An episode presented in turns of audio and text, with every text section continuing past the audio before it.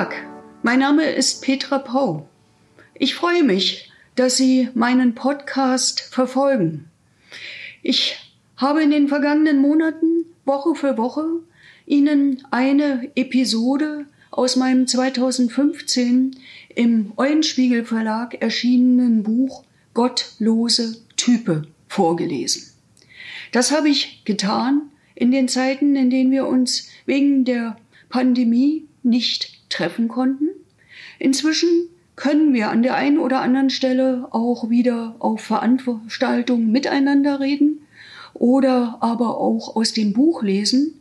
Ich werde trotzdem in den nächsten Wochen Ihnen immer wieder eine mir besonders am Herzen liegende Episode vorlesen. Ich wünsche Ihnen viel Spaß. Anstand der Zuständigen. Als Aufstand der Anständigen gilt eine Massenkundgebung im Jahr 2000 mit geschätzt 200.000 Teilnehmerinnen und Teilnehmern in Berlin. Vorausgegangen war ein Attentat auf Jüdinnen und Juden in Düsseldorf. Es ist bis heute nicht aufgeklärt.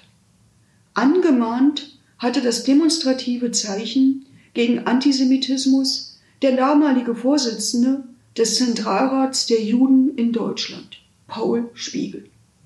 Dazu aufgerufen hatte schließlich Bundeskanzler Gerhard Schröder, SPD. Ich gehörte seinerzeit als Landesvorsitzende der Berliner PDS zum erweiterten Organisationskomitee, engagiert und durchaus dankbar ob des Erfolges. Später las ich die Geschichte etwas anders. 1991-92 gab es in Deutschland eine extrem ausländerfeindliche Stimmung. Sie nahm pogromartige Züge an. Nahezu jeden Tag gab es Attacken gegen Asylsuchende und Migranten, gegen ihre Heime und Wohnungen in Ost und West, Hoyerswerda und Mölln, Rostock-Lichtenhagen und Solingen wurden Synonyme dafür. Hass wütete. Verletzte und Tote waren zu beklagen. Viele. Das sorgte für Schlagzeilen weltweit, schlechte für Deutschland und deutsche Unternehmen, befürchtete Bundesaußenminister Klaus Kinkel FDP seinerzeit und regte regierungsintern einen Aufstand der Anständigen an. Diese Geschichte kannte ich 2000 noch nicht. Kinkels Image-Idee wurde, warum auch immer, verworfen. Stattdessen folgten CDU, CSU, SPD und FDP dem Aufstand der Unanständigen.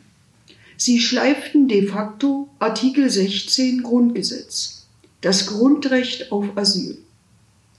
Seit ich die Untergründe dieser Kohl-Kinkel-Lafontaine-Geschichte kenne, werde ich noch hellhöriger, wenn Regierende zum Aufstand rufen.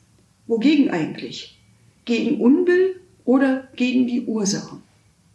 Im Herbst 2014 machte eine Bürgerbewegung namens Pegida Furore, allemal in Dresden. Patriotische Europäer gegen die Islamisierung des Abendlandes. Auf so eine paranoide Parole muss man erst einmal kommen. Aber sie zog erst fünf, dann zehn, später mehr als 15.000 Demonstranten auf Straßen und Plätze. Immer wieder montags, mitten Mank und vorneweg bekannte Neonazis. Deutschnational gegen Flüchtlinge und Ausländer hetzend. Wissenschaftler, Publizisten und Politiker rätseln seither, was dort abgeht, warum und was dagegen zu tun sei. Von allgemeiner Verunsicherung ist die Rede von erlebter Unmündigkeit von immer mehr Bürgerinnen und Bürgern, die sich durch die offizielle Politik und das Gros der Medien verraten und verkauft werden. Und das ausgerechnet in der Heldenstadt Dresden, wo 1989 der oppositionelle DDR-Anspruch Wir sind das Volk durch PR-Manager von Kanzler Helmut Kohl in den bundesdeutschen Slogan Wir sind ein Volk umgemünzt wurde. 25 Jahre später entladen sich Ängste und Frust. Vieles davon kann ich gut nachvollziehen. Aber Pegida, deutschnational und fremdenfeindlich? Um Himmels willen. Und aus linker Sicht nein. Oder wie 89er DDR-Bürgerrechtler zuspitzten, Jesus würde kotzen. Plötzlich, 2015, meldete sich auch Altbundeskanzler Schröder, SPD, wieder zu Wort. Er forderte erneut einen Aufstand der Anständigen.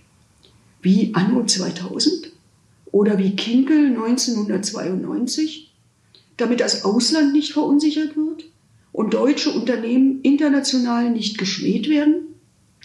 Ja, ich bin seit langem für einen Aufstand der Anständigen.